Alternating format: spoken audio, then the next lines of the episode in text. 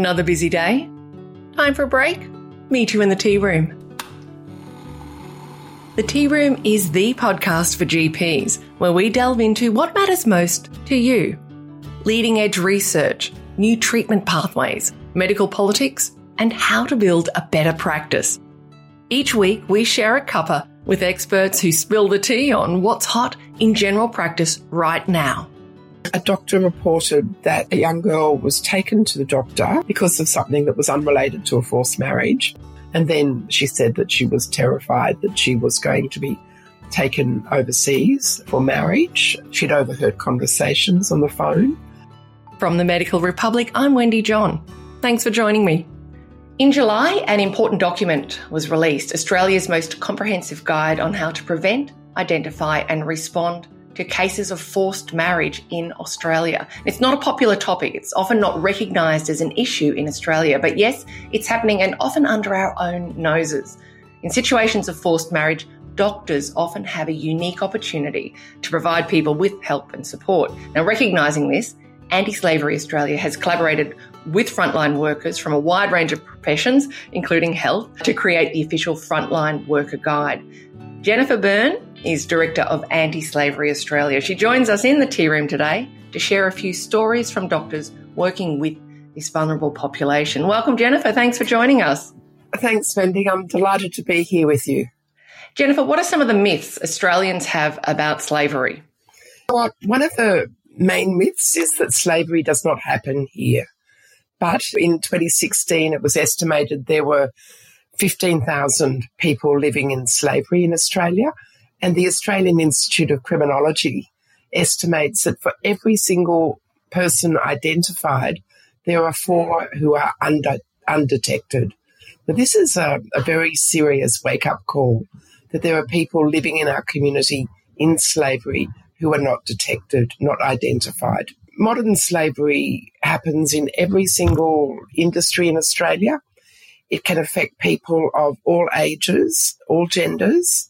There are people in slavery in agriculture, in factories, in homes, in the sex industry. Every single industry is vulnerable to, to modern slavery. And we know that that, that is uh, reflective of global research as well. There is no industry that is immune from the potential for exploitation. How does it happen? Well, it happens because of the use of coercion, threat, or force, but it preys on vulnerability. So people are vulnerable for so many reasons. They might be in financial desperation. They might be wanting to escape uh, a country or a home because of violence, there might be civil disruption, they could just be tricked. And that is actually something that happens a lot in, in the context of trafficking, where a person has been trafficked to Australia, they've been promised a great job and decent wages and therefore the ability to support their family in their home country and they're assisted to get a visa potentially. They come to Australia excited to start a new life. But then when they arrive, things turn to dust. So the promises are empty. They might work really long hours for little or no pay. They're, they're under threat of harm, violence, and they're likely to experience terrible physical abuse and emotional abuse. And, and that can go undetected for a really long time. You know, another part of this is debt bondage where a person believes that they have to pay off a debt and they believe they won't be free until the debt has been paid. And that's a tool of coercion because it traps a person in, in, in work that, that is never ending. That is debt bondage. And has their passport been taken off them? So there's no, they have no recourse to escape? Yeah, often their documents have been taken and their passport. But in addition to that, they're, they're fearful, fearful of reaching out to authorities or escaping. They've been threatened with harm and threatened if you do escape, I will harm your family in your home country, for instance. It's a, it's a terrible thing, that subtle form of coercion, which is just as strong as a physical chain. Is it fair to say that most of these people don't get to see doctors? what happens is that they, they tend to see doctors when there's an emergency, where there's a critical care. And, and that's been reflected in the cases that we know about. And there's a very significant case that took place in, in Melbourne that really highlights this, where a woman fell into a coma. Emergency services were called. She was taken to hospital and they're identified as a potential victim of modern slavery. What did they see that helped detect that she was a victim? She weighed 41 kilos. She was clearly malnourished. She was suffering from diabetes, and that was evidence in, evidenced in her body. She was very, very malnourished, and the story that was sort of constructed to explain her condition didn't really match the reality of her poor physical state. In another case I know about, healthcare workers really rescued a person. He had, he was required to, to go to a health clinic regularly to make sure that his previous health condition was being taken care of and hadn't reactivated. He had previously had TB. But o- over time, the healthcare workers saw that his physical condition was deteriorating. He appeared very malnourished, very tired. They asked about his life, and he explained that most of the time he was locked in a restaurant. He was not able to leave. He had to sleep in the storeroom, bathe in the restaurant bathroom. He was given very little to eat and he wasn't really paid. And that affected his health. And the healthcare workers were able to see that his condition was deteriorating. And on his behalf, they, they contacted law enforcement. Mm-hmm. Tell us about forced marriage in Australia. What does that look like? Well, first of all, it, forced marriage can affect anyone, but it's mainly women and girls. Can also affect boys and men. It is a crime in Australia, and the crime is that if a person coerces, threatens, or deceives someone into entering a marriage, that is a forced marriage. And you know what we've seen is that the pattern of forced marriage is different from other forms of modern slavery in Australia. And the difference is that it mainly affects Australian citizens and residents, whereas with trafficking or slavery or, or servitude, forced labour, the pattern is a little bit different and can often affect uh, temporary migrants, for example. Mm. But forced marriage is different. It's affecting Australian citizens and residents. These would be people with entitlement to Medicare. It's mainly affecting young people around about the age of 18, either below 18 or between 18 to 24. And in fact, during the years 2020 to 21, the Australian Federal Police received 224 reports of modern slavery, and 79 of those reports were forced marriage, and that far exceeded any other report of any other form of modern slavery. So it, it is something that looks different to other forms of slavery. It is also, of course, a form of family violence or domestic violence. It's gender based harm, but it has terrible consequences on a young, young person affected. Is it happening in certain areas? Is it in rural regions? Is it in outer suburbs? Is it in cities or is it quite well spread across Australia. Yeah, I mean, we've seen in, in our work at Anti Slavery Australia that it is a national issue. Probably there are more people identified in New South Wales and Victoria, but that probably reflects the, the, the higher population levels. But the signs, the signs of modern slavery are the same no matter where it, it takes place. And interestingly, one of the main signs that a person might be facing forced marriage is if one of their siblings or or their mother experienced forced marriage previously. Is that right? And yeah, it's it's it's it's a definite sign that is constant across many of the cases that have been reported. So 79 cases in a year that compared to some other diseases that doctors are looking for, those could easily fall through the crack. What can a GP look for? I mean, it is a small number of cases that have been reported, but as I suggested earlier, by mentioning the Australian Institute of Criminology research, these issues are very much unidentified. It's the tip of the iceberg. It's the tip of the iceberg. It's a good way of describing it.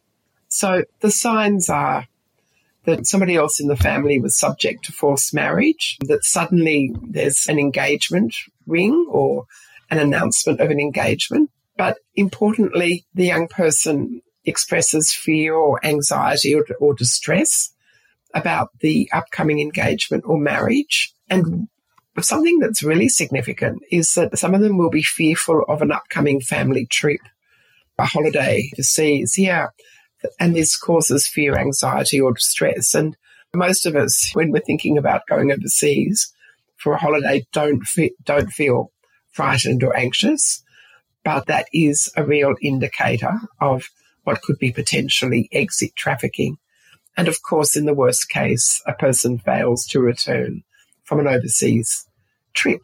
Now, one of the other one of the other indicators is that a person says that they don't really believe that they have any any choice about who they marry or, or when they marry, and that these are decisions that would be taken by by families. So doctors are so used to to responding to situations like this where where people are are frightened or might be experiencing changes in in mood or might be withdrawing. But I think there's a real advantage in in speaking about modern slavery and forced marriage so that it is just something else to think about where these these kinds of indicators might be presented. Do you have any stories of of that doctors have shared with you about their experience in this space? There is a story where a doctor reported that a young girl was taken to the doctor because of something that was unrelated to a forced marriage, but she was she was supervised or there was an attempt to supervise her during the during the appointment. And the doctor had a very fine antenna and thought that there might be something that the young person wanted to disclose and found a way to interview that person by themselves. And then she said that she was terrified that she was going to be taken overseas for marriage. She'd overheard conversations on the phone. Um, she she knew the documents had been prepared, that there was a new passport that had been obtained, and so on. But she didn't want to marry the person that she was expected to marry. She actually wanted to finish school and go to university, but she didn't think she had a choice. So the, the doctor was actually able to reassure her and, and explain to her that she couldn't be forced to marry somebody against her will. That is, in fact, illegal. And the doctor was able to provide a referral to support for her. And ultimately, she didn't go overseas. She didn't marry. And there was a discussion between the, all the family members and the situation was resolved. I think Forced marriage is something that's very complex, can be difficult to understand, but it is something that takes place in socially conservative communities, and there are opportunities for discussion there. I'm wondering whether disclosing that to the authorities could have put that young person in danger. I think that's a really important point, Wendy, and this is something that is almost universal. So when I said that there's been 79 reports of forced marriage in 2020 21, I should have also said something else, which is that there have been no convictions. So these are these are crimes in Australia's criminal code. And if there's a court case, there could be a conviction that could result in imprisonment. So why hasn't there been a conviction? Well, this is it because the young people don't want to get their parents into trouble. They don't want to jeopardize the family's position in, in the community. But they love, they love their families. They don't want to be separated from their siblings. And they have just decided not to participate in anything that could damage their parents. Yeah. Have they been protected though? Yes. So there is sort of recognizing the special vulnerability of young people facing forced marriage, the Australian government did establish a new program which provides up to 200 days of unconditional support to a young person or any person, in fact, facing forced marriage. And that support includes comprehensive wraparound 24 7 services, accommodation, food, help planning, education, occupational direction, and so on. So, and there's no requirement that they participate in law enforcement for that time. So it is, it does recognise the unique characteristics of forced marriage. In a nutshell, for a GP, what pathway do they have once they detect it? Well, I think the first thing is to reassure the young person and to let them know that there is help available. GPs are used to assessing complex situations. And obviously, if the GP formed a view that there was an imminent risk of harm, they may well call call the police. For for example, I know that that would be probably unusual, but in some circumstances, that is that is the response. There's also mandatory reporting requirements that can come to bear as well. But there are agencies that can provide support and not necessarily law enforcement agencies. So one of the things that we do at Anti-Slavery Australia is to offer a free legal advice service to any person facing any form of forced marriage. And we can speak to people over the phone through chat box, through our forced marriage website, which is called My Blue Sky, and provide support, legal support and referral assistance through through those means. What should a GP do once they've identified that someone is at risk of forced marriage or is in a forced marriage, should they call Anti Slavery Australia and have a chat with you guys there, or should they inform the police? What would be the pathway? I think the first thing to do would be to form an assessment of the chronology. So, how likely is it that a forced marriage is imminent? And then, depending on the result of that inquiry, take action. So, the action might be to contact us at Anti Slavery Australia or in other cases, if it looks like a person's about to be taken out of Australia within days, then calling the Australian Federal Police might be the best possible response. Right. Is there anything else in the Frontline Workers Guide that you would say is important for a GP just to have front of mind?